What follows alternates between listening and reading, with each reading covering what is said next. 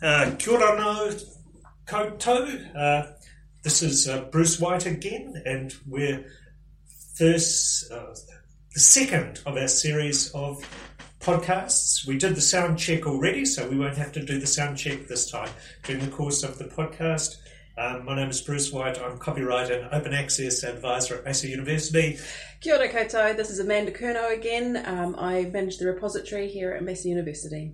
Kia ora koutou, I'm Catherine Woba, I'm a subject librarian in the library. I wasn't part of the first podcast, but it's great to be part of the second. Yep, and we're pleased to have you here. Thank you. Okay, I wanted to go and recap a bit on what we did last time, because we covered a lot of ground. We looked at the history of the journal from it's in 1660, or prior to 1660, in fact, and got ourselves up to really the 1980s with the history of the print journal. I think last time round we were quite European focused. We focused in the end on just two things, Elsevier and on Pergamon Press and Robert Maxwell. So that gives us the Netherlands and the UK. On the other hand, they have been the main drivers of journal prices. Right. I've been looking at the US situation a bit as well. The US tended to be more scholarly societies. Journal prices tended to be lower, but what libraries were buying, libraries were still having to buy journals at US prices from European and British publishers. So that's really why I think we'd had that focus. And we did justify it by saying that other, like the Japanese and other areas were very similar in the way that they developed as well. That's exactly right. Yeah. But if we follow what's going on at the moment, the emphasis is always on Elsevier and the British and European publishers. So that's kind of the reason for that. The other thing that, looking at our historical approach, I think it can be justified in that we're looking at open access as a disruptive force and as a new force, and we've got to contextualise. So we're now on our second open access podcast, and you'll be pleased to know we probably won't deal with open access very much. But we need to make it quite clear why this happened. We need to set the stage. We need to set the scene. Exactly. Yeah. So the other thing that underlies all of this politically is the idea of a journal. And again, Maxwell, if you listen to last week's podcast, Maxwell really exemplified this, and Ross Bell, is the idea of the journal as a community. Right. Yes. That's the bit that they stumbled onto. That if you look at the communities that scholars lived in, they lived within their university or their research institute. Then they lived within their scholarly community, which was defined by the scholarly societies. Right, correct. And that was simply not working by the 1940s and 1950s, that those scholarly societies were simply not flexible enough. They were too big to take on all these sub-disciplines. So that, the journal often became kind of the thing around which a scientific specialisation coalesced. Right. It grew, like dropping things into the ocean for mussels to grow on, if you get that idea. Yeah. So the communities that academics live in, they're their local university community, and then they're their international community, which of their colleagues in their field, and the journal is the area of that. And if we want to go back to the 17th century again, that's the invisible college, except it's made visible by the journal. And you got a sense of the fact that this was an important community when you cancelled a journal, because people really felt distraught because they had been chucked out. If they weren't getting the latest issue of their journal, they had essentially been chucked out of that of that community, right. Or they wanted libraries to subscribe to a journal because they wanted to belong to that community. I see what you're saying, yeah. Yeah. Okay. So librarians belong to a slightly different set of communities. They belong to the university community. Yes. They belong to a different part of the university community than academics. Mm-hmm. There's a fair amount of mixing between academics and librarians, but they're still different parts of the community. And then librarians belong to the library community, which is quite a different type of community from these scholarly communities.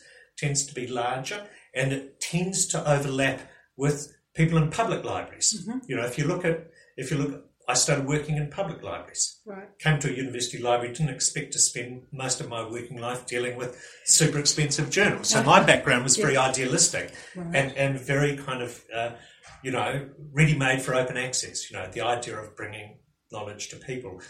It's not that academics are against that idea so much as they don't particularly care about it. Yes. That's not what made them do what they do. Yeah. So we've got those two kind of communities working across, not against one another, but working at slightly at tangents. Okay. I found that's really helpful that you explained that the journals were a way that academics coalesced around. Yeah, they kind of coalesced around a journal, a particular something topic. Yeah, yeah, yeah. Oh, and you know, the publishers were really smart at doing that. And again, you know, going back to Maxwell, they were spotting that. They were out there. They got out to talk to far more people because they could throw big parties and get people on. Librarians, we do try and throw parties for people. You know, the food and wine aren't as good. Anyway, we won't go there. So. Situation by the kind of 1980s was that after journal prices started rising, you know, after the economic turbulence of the 1970s, you got what was called a vicious cycle. I've called it here a non-virtuous spiral, spiral down. Subscription numbers were declining. The publishers still wanted to keep up their profit margins and they still wanted to be able to invest. Mm-hmm. They were getting cancellations, and the way they dealt with cancellations was to raise the prices. Yes. So that they got the same amount of money, or tried to get the same amount of money off less subscriptions. Now that's a risky thing because that leads to further cancellations, which is why the spiral. Yeah. Why it becomes a nasty downward spiral. Yeah. Except there were obviously some libraries still paying the high prices. Yes. Okay. Yep. So the big institutions could still pay big bucks. So there was a gap in those terms between the haves and the have-nots. And that, I think, becomes quite interesting. You know, when you look at the history, which we're going to do, of the big deal. Right. Did we say we were going to talk about the big deal today? I don't think we introduced. This podcast is about the big deal. So we're 5 minutes out. Now you know what we're talking about. Okay. This becomes really interesting in terms of the big deal and the fact that large institutions sometimes behaved a bit differently. Okay. And large institutions didn't necessarily do as well out of the big deal. We'll come to reasons for that. The other bit that I didn't talk about last time was the difference between personal and library subscriptions. The other thing that was invented at some stage, and I don't have the screenshot to show us. Yeah, don't have the screenshot, don't have the references to give you, I'm afraid. So if you know the references, write in and complain, or write in and tell us. But personal subscriptions, and this was particularly if you belong to the society. So people, as part of their society membership, got subscription to the journal. So, you know, the the American Society for Microbiology, if you remember, you paid X amount for subscription, and with that you got a sub to the journal. Yeah. So what was that thing that you sent us the other day that was a library had a subscription, and then you could get a personal subscription if your institution had a subscription? And that was like a tenth of the price. That's right. Yes, well, this was... I'll just continue saying what personal subscriptions... No, good to bring it up. To say what personal subscriptions were... So with the society, and actually libraries sometimes used to have to belong to scholarly societies in order to get the journal, because that was the only way that they could get it. Yes. You're familiar with that. Absolutely. It's still the model that obtains in the Archives and Records Association here in New Zealand, it's partly a problem. We can never get responses to our voting because we don't know at which institution is the contact member. Yeah. So it is an ongoing problem. Yeah. Yeah. Yeah. So, and often the personal sub was a bit, and then they came up with a library sub, you see, to get around this. There was a library, and particularly so the library would pay a bit more. Yes.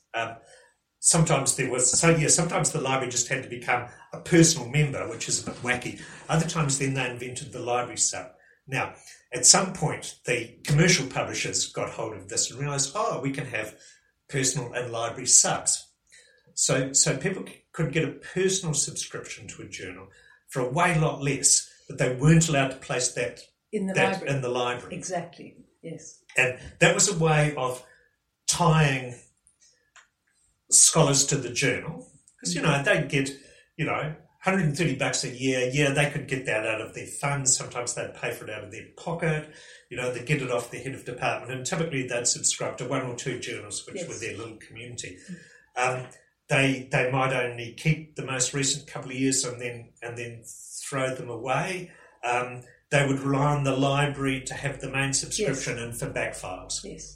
And often around the place you get these little departmental libraries which weren't really supposed to exist because they were all made out of personal subscriptions. Yes. And sometimes libraries, paid a whole lot more. And the example that Amanda referred to was Pergamon Press, Tetrahedron Letters.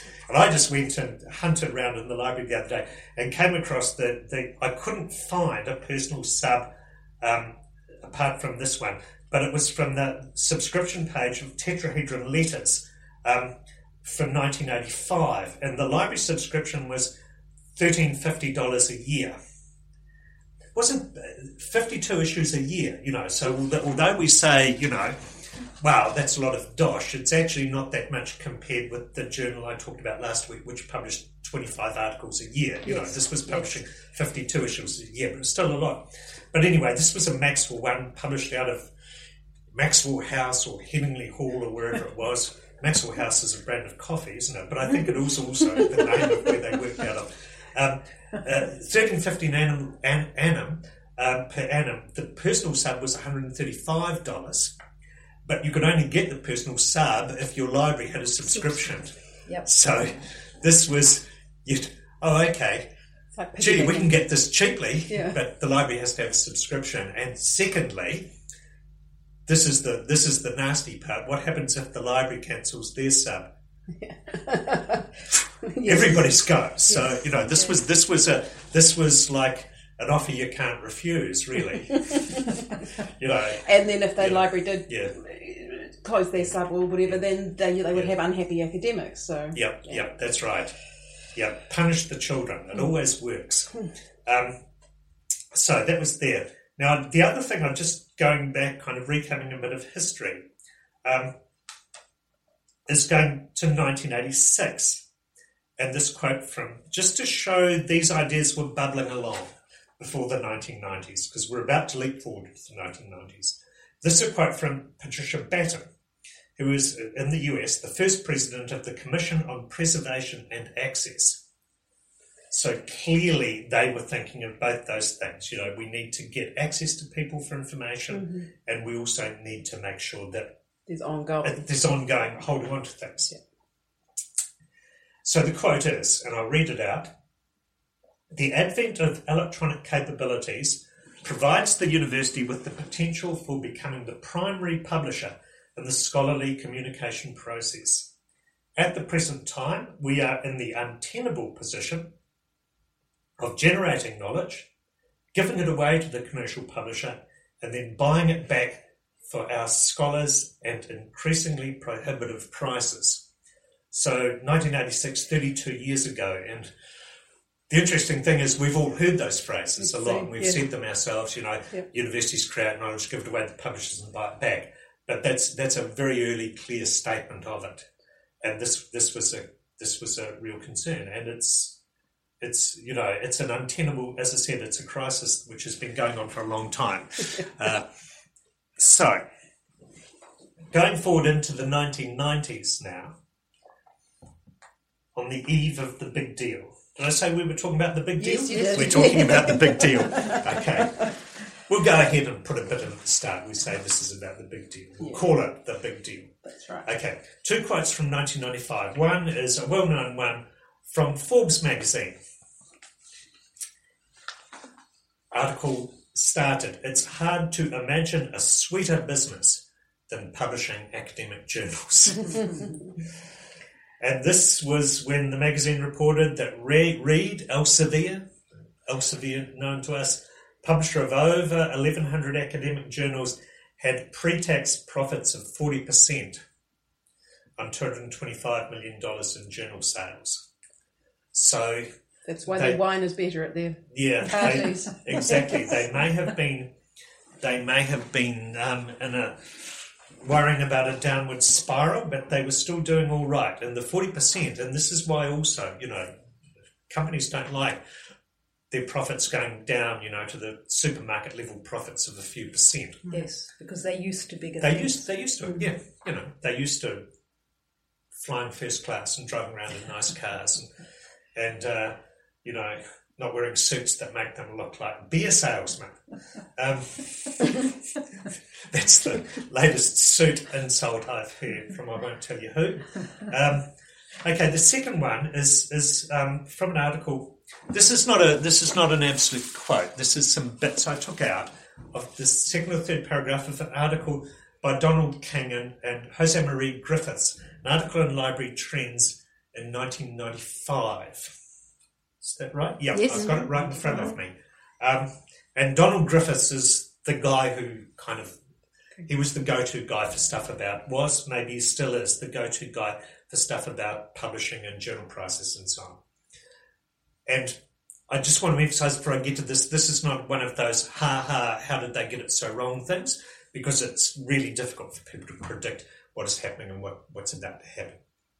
But in terms of the big deal, this is really interesting. They listed four types. An article in Library Trends, again, note the name of the journal, listed four types of electronic distribution of scholarly articles. The first type was full-text journals online. And I'll quote, "Full text of journals made deliverable online by commercial database vendors. This distribution is like electronic delivery of interlibrary loans or articles contained through document delivery services." When I first read that, the full text of journals available online, I thought it was like what we have at the moment, where you go in and look at volume, and maybe it was, that's what they were thinking, volume 8, number 6 and so on. Right. But what you would then do, rather than just clicking to open the thing, is that you would buy it at that point. Right. Oh, okay. But you would buy it for a reason, not like for $40, right. which is what we currently have, see. Okay. So the idea was that they would be selling on a per article basis. Right, okay. But the whole of the journal would be online, and whether the library would buy it on a per article basis or the academic and so on. But that was one form of delivery. Right. And as I said, it would be like interlibrary loan was their analogy. The second one was image files on CD-ROM. I remember the CD-ROM days. There we can kind of laugh, laugh slightly scoffingly. That happened, but it wasn't the real thing. Then there was true electronic journals. These are journals made available only by electronic publishing using the internet or other networks. Now, that has kind of happened, but they saw this as quite a separate thing from print journals. Right, so I just want to clarify that that this is about e-born or an e-native or digitally native. Yeah, that's right. This was a new set of journals. Yeah. Okay. And that happened to some extent. A lot of things in the 1990s, you got the Internet Journal of Philosophy and the Internet. So that did happen to some extent. Okay. Right. But of course, that was, we'll maybe come back and talk about that when we talk about open access too. But this may have been a commercial model, where you bought that. But the idea is this was a separate set of journals from the print journals. And their fourth type of electronic distribution, interestingly, was they talked about the idea that academically written scholarly articles be published by university presses and libraries. And they saw that is a way forward, and that's still being talked about too, and it is still happened. That's right. Yes, because it cuts out the whole giving away of the knowledge to commercial publishers. Yeah, it cuts that's out right. That middle. But the interesting thing about those four different types, and without scoffing, laughing in a scoffing and knowing way 20 years later, is that it didn't include what actually happened the following year. I just want to scoot back, though, before that. One of the other things that had happened in the 80s and 90s, which was really important in these terms, because all of these assume kind of, those last two assume that print and electronic are quite different things, whereas one of the things that happened in the 80s and 90s was the development of the PDF. Yeah, and that's quite interesting, isn't it? PDF looks and feels like print, So, I've printed this article off, and I couldn't tell you whether it was from a PDF or whether, it was a scan from a printed journal. Yes. Actually, I do remember when I did my research for my master's, I didn't even bother saying, this was online from such and such, even though I got the electronic version, because it looked exactly the same as the print version. Yes. So. That's right. And that was the whole idea. Yeah. Because before that, there had been a set of databases where sometimes you got this embedded, full text. So things like ABI Inform would contain the text of the articles. Mm-hmm.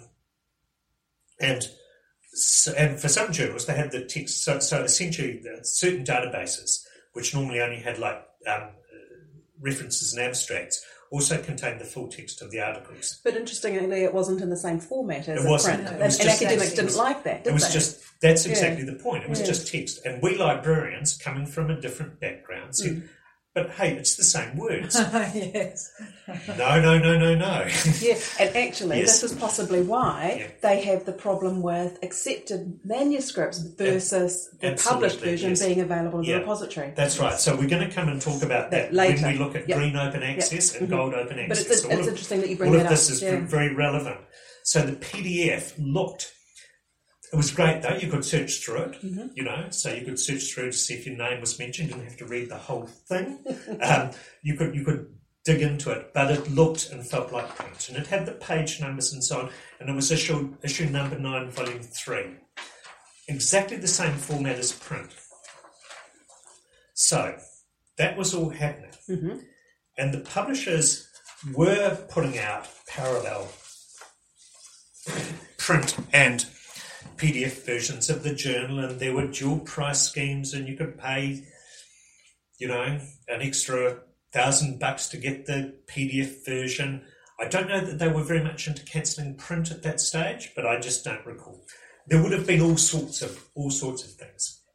But what then happened in 1996, January 1996, is that the big deal hit. Right. So I've just given this nifty heading there, disrupting the disruptors. It's quite difficult. Sorry, you're going to say something. No. So but what you actually mean by that is that the electronic publishing is kind of the disruptor. So the big deal is disrupting.